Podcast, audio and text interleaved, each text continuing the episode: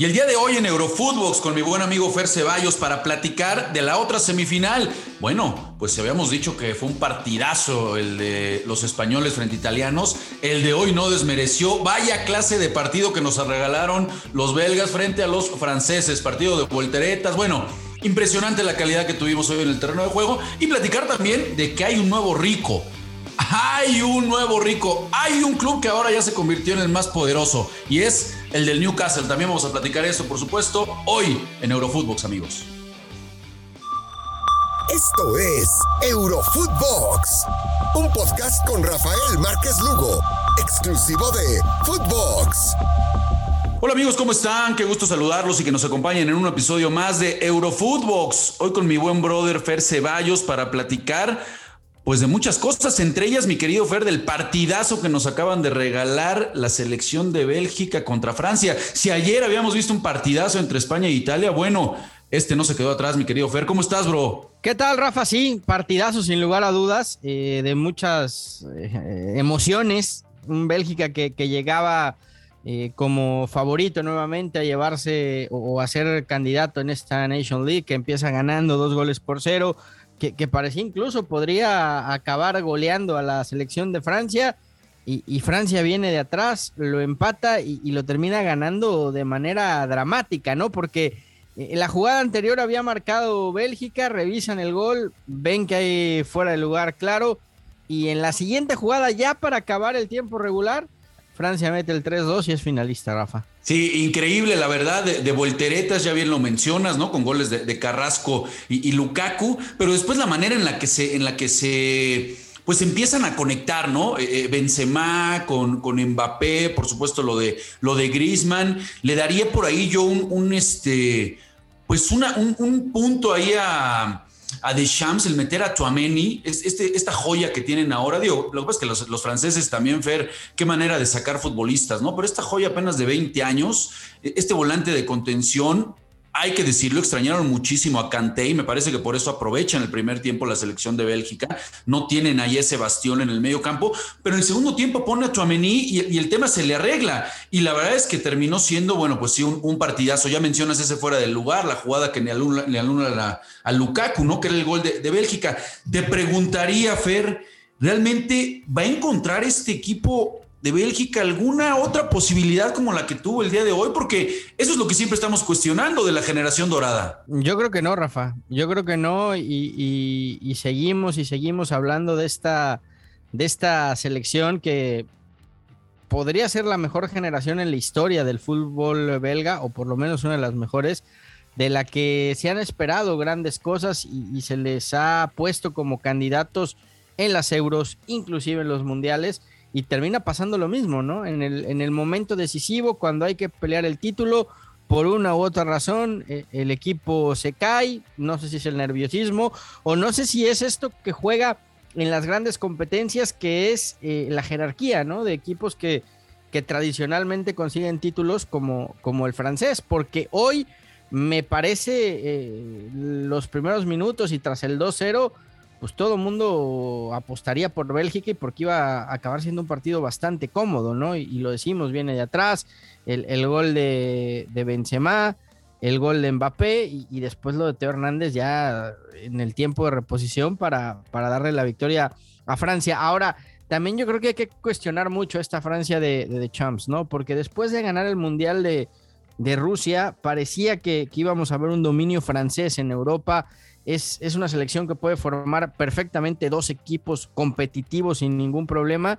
Y, ha sido como, como un tobogán esta selección francesa, ¿no? De picos muy, muy, muy, muy, muy, muy altos, pero también después de, de rendimiento muy bajo, Rafa, un equipo muy irregular en general más allá de, las grandes individualidades que tiene, ¿no? Sí, de acuerdo. Parece que después de haber tocado el cielo en ese mundial, pues está viviendo un momento de mucha turbulencia. Muchas críticas en Francia para Deschamps, que por qué juega con esa línea de tres. Al final hoy, hoy le, termina, le termina saliendo. También hay que decirlo el mérito de, de Deschamps, ¿no? Creo que después de eh, conseguir una Copa del Mundo, ya el volver de repente a conectar en un nuevo proyecto, el volver a convencer a los futbolistas, pues no es para nada sencillo, ¿no? Y también el tema de Benzema, ¿no? Y ahí es en donde aclaré rápido para pasar a otro, otro temita. ¿Qué te parece lo del gato Benzema? Porque yo, yo, sigo insistiendo cada que lo vemos jugar. Acierto de Deschamps regresarlo, por supuesto, a la selección francesa. Y caray, esta conexión que se le ve con Mbappé, pues difícilmente le vamos a ver eso a Mbappé con Messi o con Neymar, ¿eh?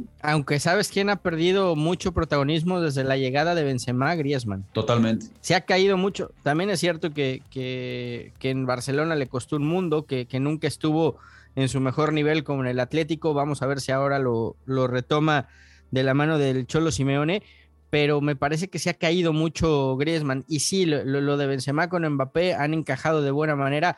Se ve que, que quieren jugar juntos, que probablemente van a jugar contentos, sí, sí. Y, se entienden a las, a las mil maravillas, pero, pero sí, a mí esta, esta selección de Francia que, que parecía podía marcar una época en Europa, pues ya no pudo. En la pasada Eurocopa se cayó. ¿Favorito, bro? En la final, Francia. En la final, Francia, No, yo voy con España. Yo quiero que la gane España ah. y me encantaría que la ganara España, pero creo que por, por jugadores el favorito es Francia. Ahora, eh, a mí me encantó España contra, contra Italia ¿eh? y la personalidad que mostraron jovencitos que, que, que son unos niños como Gaby eh, cuidado, eh, porque si juegan sin presión y sabiéndose que tienen eh, todo que ganar y nada que perder, le pueden plantar cara a los franceses. ¿eh? Pues sí, parece que aficionados del Barcelona, así como tú comprenderás, mi querido Fer, empiezan o, empiezan de repente a ver un poco de luz, ¿no? Ya se imaginan a Pedri, Ansu Fati, lo que vieron ayer de Gaby. bueno, yo, creo hay futuro, después de todo hay futuro. Mira, Ansu Fati ya heredó la 10, ¿no? Entonces hay que darle la 8 a Pedri y la 6 a, a Gaby. Bueno. Y, y, y atrasito de ellos, Luke de Jong, mi, mi Rafa, y ahí vamos armando. A ver, no me digas que con un centro del campo, con Pedri y Gaby, con lo que les estás viendo a los 17 y los 18 años, no es para ilusionarse. No, totalmente de acuerdo, totalmente de acuerdo. Lo, digo en tono sarcástico, pero por supuesto, no puedo estar más de acuerdo contigo. Lo, que nos mostró ayer eh, Luis Enrique jugándosela en un partido de altísimo calibre, ¿no? Poniendo un chavito de esa edad de 17 años, ¿no? Siendo ya el, pues rompiendo récords, ¿no? Es más joven en debutar con la con la, con la, máxima selección en España. Entonces, no, no, por supuesto, termina callando bocas, me encantó. Al final, al final sí supo de fútbol, ¿no? No, bueno, ¿cómo no vas a ver? Pero, pero si, si, si en algo esta cosa es que sí, en este matar o morir en esta final, creo que los franceses traen, traen este, pues traen más carro, como se dijera por ahí, ¿no? Vienen, vienen mucho más armados y después de, de haber dejado a Bélgica y la manera, ¿no? El golpe anímico de esta semifinal, bueno, creo que vamos a tener un partidazo. Pero Fer, vamos, vamos rápido al otro tema. Dime. Nada más para cerrar este tema, a ver si no es el adiós de, Bob Martínez, ¿no? Porque otro descalabro más. Sí, sí, sí. Y, y el Barcelona. ¿Lo quieres para el Barça? El Barcelona rondando ahí, preguntando, diciendo no sé, no sé, eh, Rafa, porque eh, mm, tengo mis dudas. Creo que es un gran técnico, me gusta mucho. A mí me gusta mucho su trabajo. Sí, a mí también me gusta mucho cómo jugaba su Bélgica. Creo que llevar a, a, Henry de auxiliar le ayudaría también mucho, pero, pero no sé. No, no sé si en este momento es lo mejor para el Barça eh, cambiar de eh, pues más adelante seguro aquí en Eurofootbox lo vamos a, platicar con lo que vaya aconteciendo, Fer. Oye, ¿cómo viste la noticia de hoy, bro? Este, otro equipo estado, ¿no? Ahora, ahora las, eh, ¿cómo son? Las urracas, ¿no? Del Newcastle. Sí, ¿no? Las urracas del Newcastle. El Newcastle, sí. Bueno, o sea, Santi Muñoz estará muy contento, ¿no? Ahora que firmó con ellos. Seguro ya, ya, ya vendrá aumento de sueldo implícito, ¿no? Ojalá, ¿no? El tema, es que no venga también Salah, luego no vaya a venir Mané, no vayan a venir todos, porque ya, ya va a estar medio complicado, ¿no? No, y, que si, empiezan a armar equipos de superestrellas, pues bueno, que, que, Santi se termine de formar ahí, que aproveche la academia y después que, busque salir, ¿no? Pero eh, a mí no me gusta, Rafa, pero, pero lo entiendo, ¿no? Al final de cuentas, el fútbol es un negocio y, y quien eh, aporta y, quiere hacerse dueño de un equipo y, quiere potenciarlo, es válido. Lo que sí creo es que eh, ya FIFA, ya UEFA, tiene que empezar a poner candados en, en, cuanto a topes salariales, en cuanto a un fair play financiero que sí se respete, porque lo que sí creo que no se vale, Rafa, es que porque yo soy ultra putrimillonario, hago mi equipo y entonces reviento los mercados, ¿no? Ahí es en donde me parece que, hay que poner foco porque, porque si no esto se va a salir de control. Digo, si de por sí ya está bastante descontrolado y, te topas con situaciones como las que hemos visto en el Paris Saint Germain, ¿no? Que, que al final terminan siendo una jaula de oro, ¿no? Totalmente, ahí tenemos, digo, el, que, el que inició fue el Chelsea, ¿no? Con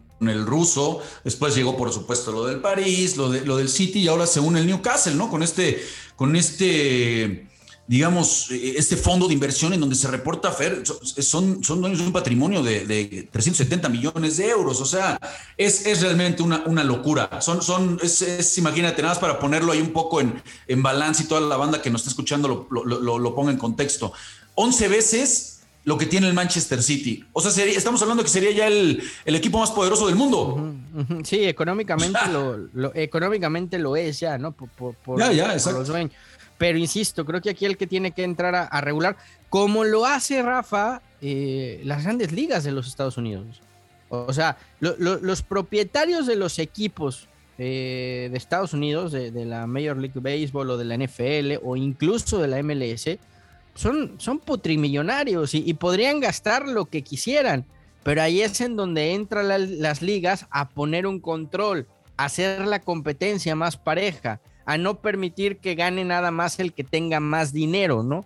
Y creo que es lo que UEFA y, FIFA también tiene que empezar a meter eh, manos en el asunto, porque si no, eh, pues, de por sí ya, ya están inflados los precios de los futbolistas, ya los sueldos son estratosféricos, pues no, no quiero ver ahora con, con este tipo de nuevos ricos. ¿no? Pues estoy, estoy totalmente de acuerdo. El, el, tema, mi querido Fer, es que me parece que nos vamos a tener que esperar hasta después del Mundial de Qatar, ¿no? Porque por ahí van los arreglos. No creo que les metan el fair play financiero hasta que, bueno, ya cumplan con el capricho de, de su mundial, ¿no? Pero es que el fair play financiero ahorita es un, es, es, un chiste, Rafa. Claro.